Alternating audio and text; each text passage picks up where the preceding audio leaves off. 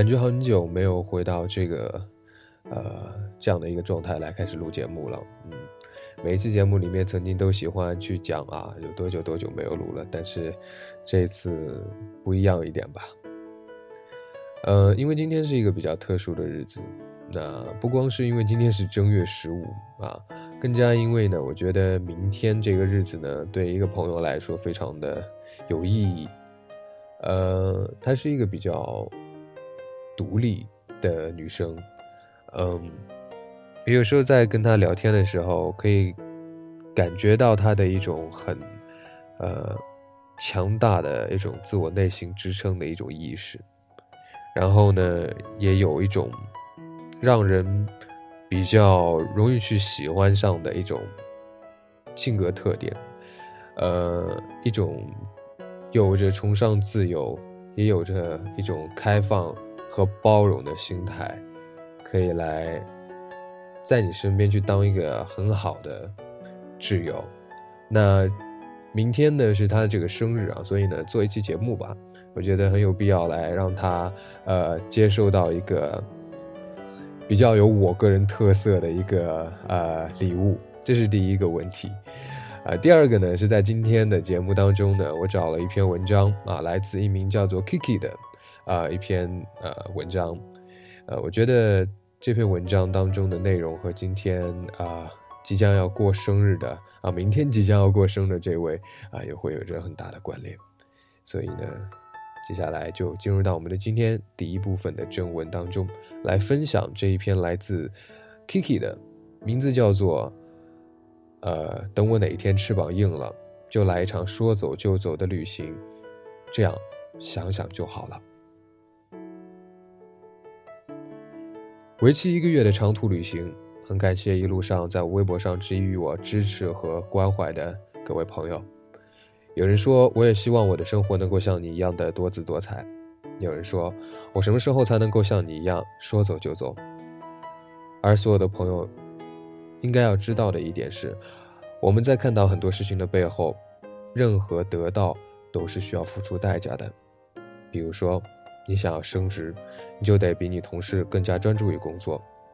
如果你想要减肥，你就得在别人胡吃海喝的时间里面去运动，并且拒绝高能食品的诱惑。当你想要什么的时候，你就得掂量，你得为此付出什么样的代价。这是一件很公平的事情。现在很多人都会去误解旅行这一件事情，把所谓的旅行歪歪成一碗心灵鸡汤，然而最后你会发现。那些叫嚣着人生至少应该有一次说走就走的旅行的人，大多只是抽几天假期飞去诸如丽江之类的小资之地的人们。他们在酒吧街上面要一杯鸡尾酒，他们说自己是来疗伤的，内心里面却隐隐期待着来一场说遇就遇的艳遇。而那些真正热爱旅行的人们却并不是这样。在很早以前写过一篇文章里面提到过。旅行从来都不是一种救赎，更加不能改变现实什么东西。在旅行之后，该面对的事情还是得面对，该做的事情一样也少不了。而旅行这件事情，从来就不是说走就走的，说走就走的那只是可以被称为旅游度假。为什么会这样说？其实这些年骑行这一件事情非常的盛行，而当一种东西盛行起来之后，总会给人们带来许多的非议和贬低。就好像一个旅游景点被开发之初，所有的事情都是很美好的，但真的当它成为了一个成熟景区之后，就又有人开始叹息，它被毁了。成也萧何，败也萧何，那些感慨着。毁了的人，也是毁他的人之一，所以又有什么好抱怨的呢？而回到骑行这个话题，我曾经采访过一个可以说是骑行的先驱前辈。这一生当中，他只是一个普通的中学老师，现在大概已是花甲之龄。三十多年前，他凭一辆二八自行车从贵阳骑行到了北京天安门。那是一个住旅店都需要单位开介绍信的年代，也没有现在的专业级的山地自行车。为了计划这一次旅行，他用了整整一年的时间去锻炼自己的体能，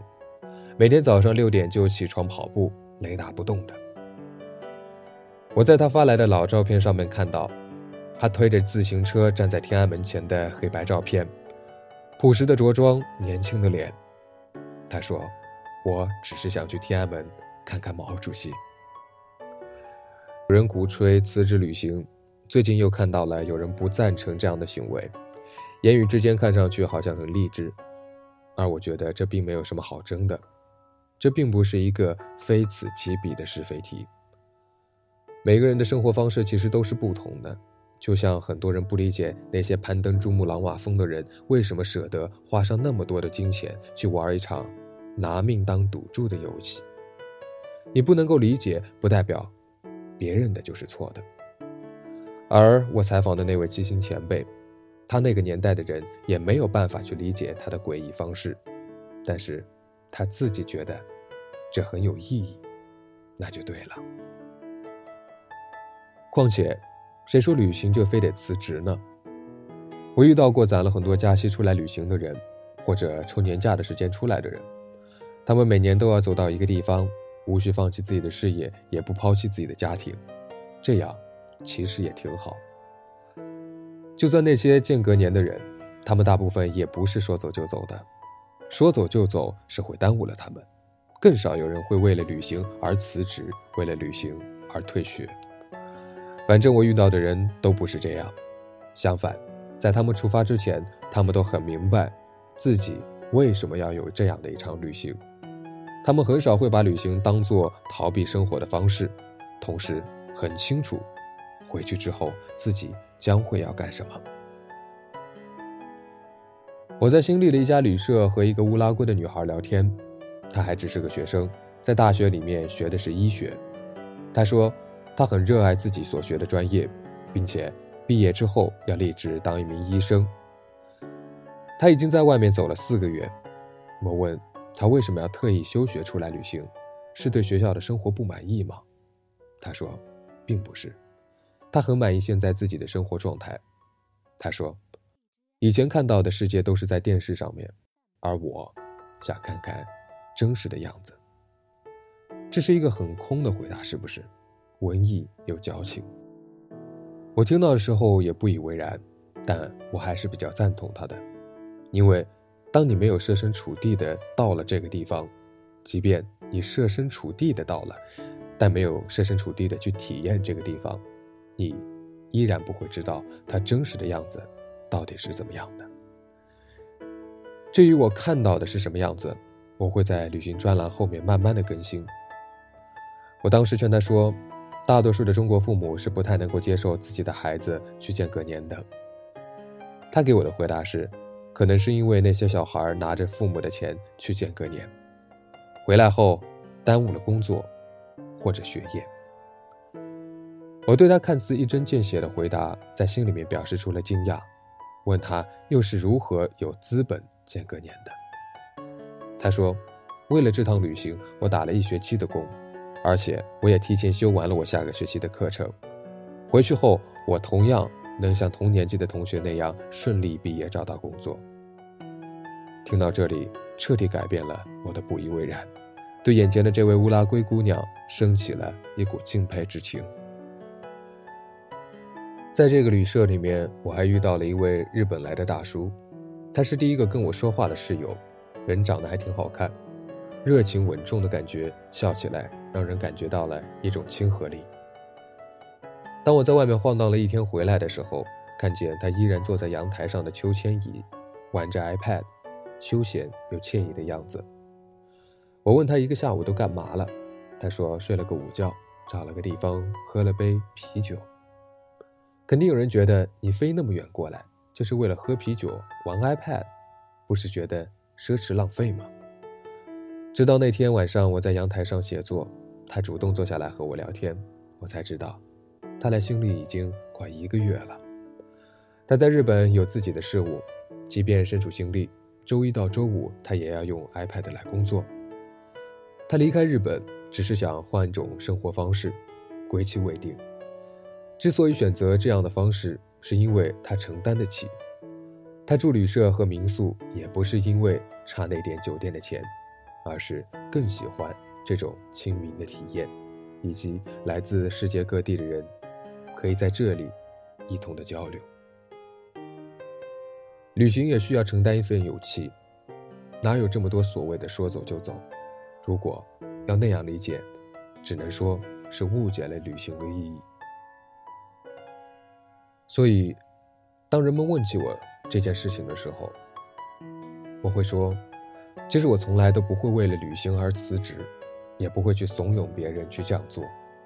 而是因为本来就要辞职，我才想要计划一场间隔月的旅行。其实这是实话，选择出行的时候，就得持有对这种选择带来的后果的一种承担力。当我结束旅行回到生活里的时候，我很清楚的明白，我就必须更努力的去赚钱，来填补这笔旅行欠下的资金漏洞。这个月来坐了很多次的长途汽车，从一个地方到另一个地方。当别人都在车上打瞌睡的时候，我戴上了耳机，听着歌，看着外面的风景，构思我自己的稿子。到达目的地的时候，就把副稿打成文字，因为有些工作不可能因为我的旅行就能逃脱得了的。有时候写到深夜睡去，第二天又早起，穿梭于大街小巷当中，感受着当地的人文风情。你要问累吗？当然累，但是我觉得这样很值，这一切因此而有了意义。时常会听到有人抱怨说。有时间的时候自己没有钱，有钱的时候却又没有了时间。世间本就没有双全法，钱是需要自己挣的，时间是海绵里的水，需要自己去挤。如果我们想要得到一些不一样的东西，就得做一些不一样的事。对于旅行而言，没有什么好鼓吹不鼓吹。你想要安稳，那你就在你自己的角色里面安安稳稳的过。但如果你想要去体验不一样的生活，那你就要准备好应对未来很多不确定的可能。就像我自己的母亲，她就是一个很安分的人。我在北京的时候一直说我出钱让她来北京玩一圈，但她就是不愿意。他更宁愿把自己的精力用在吃和养生上面。而我爸爸却是一个比较贪玩的人，所以。我的下一次出行愿望就是能够带上他一起。一种选择就会有一种人生，没有人规定生活必须应该是什么样的不行，尽量在我们能够的范围里面去创造无限的可能。只要你觉得这样的生活活法有意义，那就是自己的意义。威格在《人类群星闪耀时》当中写到了一句话：一个人命中最大的幸运。莫过于在他的人生旅途当中，即在他年富力强的时候，发现了自己生活的使命。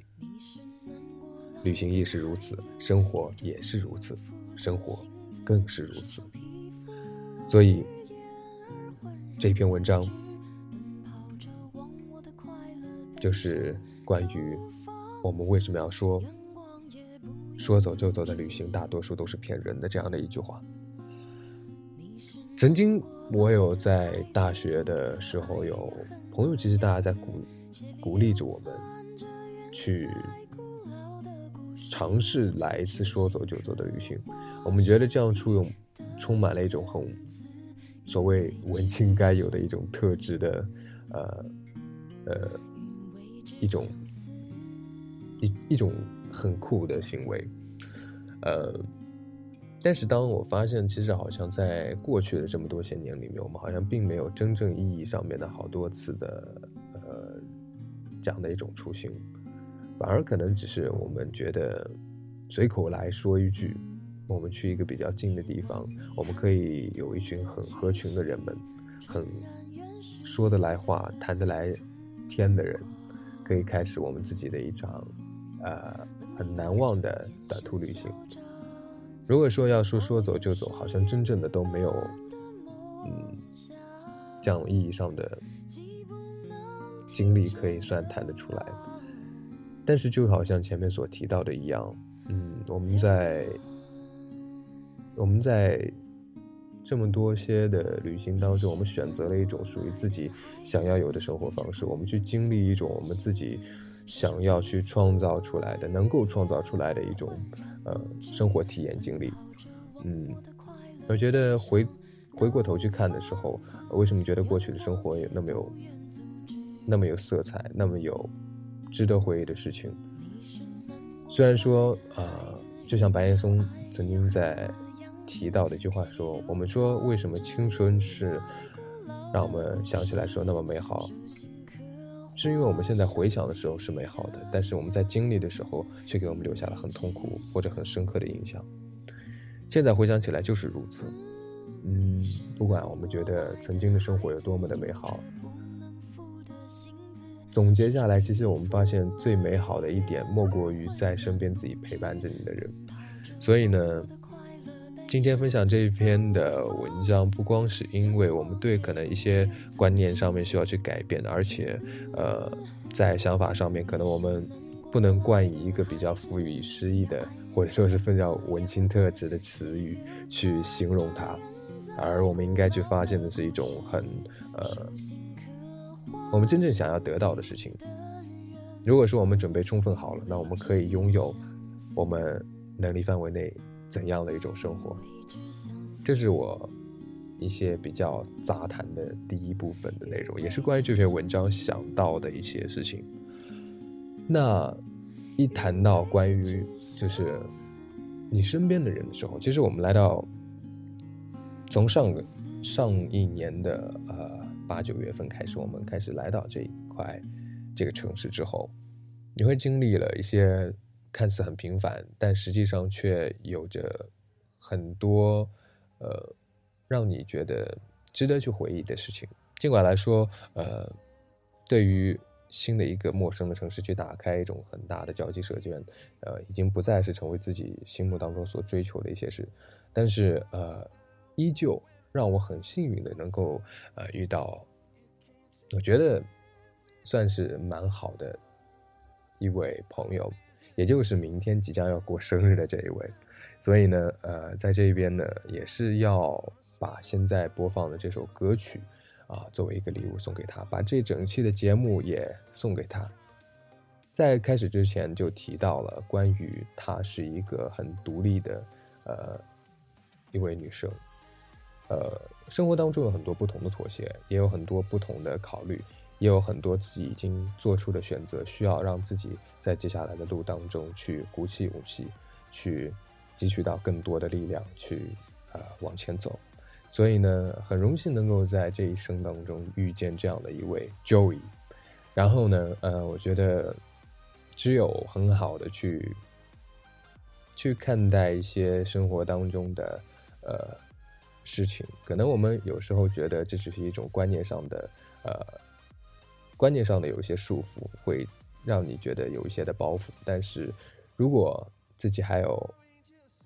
一些精力，如果自己有这个能力，希望可以在接下来的时间当中，所谓有限的自由时间当中，可以去创造你所想要的所有的一切。就像你时常鼓励我的一样，我觉得很庆幸。可以遇上这样的一位朋友，那，呃，我觉得今天的这期节目当中所分享的这一篇旅行的意义的这一篇文章，我觉得很多时候我们会赋予它我们自己的生活、生命赋予它不同的意义，而赋予意义的，同样可以包括身边非常重要的人，可以给我们带来所有的一切。和我们能为他们去创造出来的所有的事情，所以，嗯，This is my best wishes sent to my dear friend Joey. So wish you a happy birthday and wish you a better future. 所以今天的节目就扯到这一边，愿新的一年嘛，啊，这是新一年的第一期节目啊，愿每一位听众都可以拥有自己所想要的，去创造自己。所能够创造出来的美好，就像张轩所说的一样，你看见你想看见的，将它发生。让我们在下期节目当中再见吧。今天就扯到这边，Thanks so much。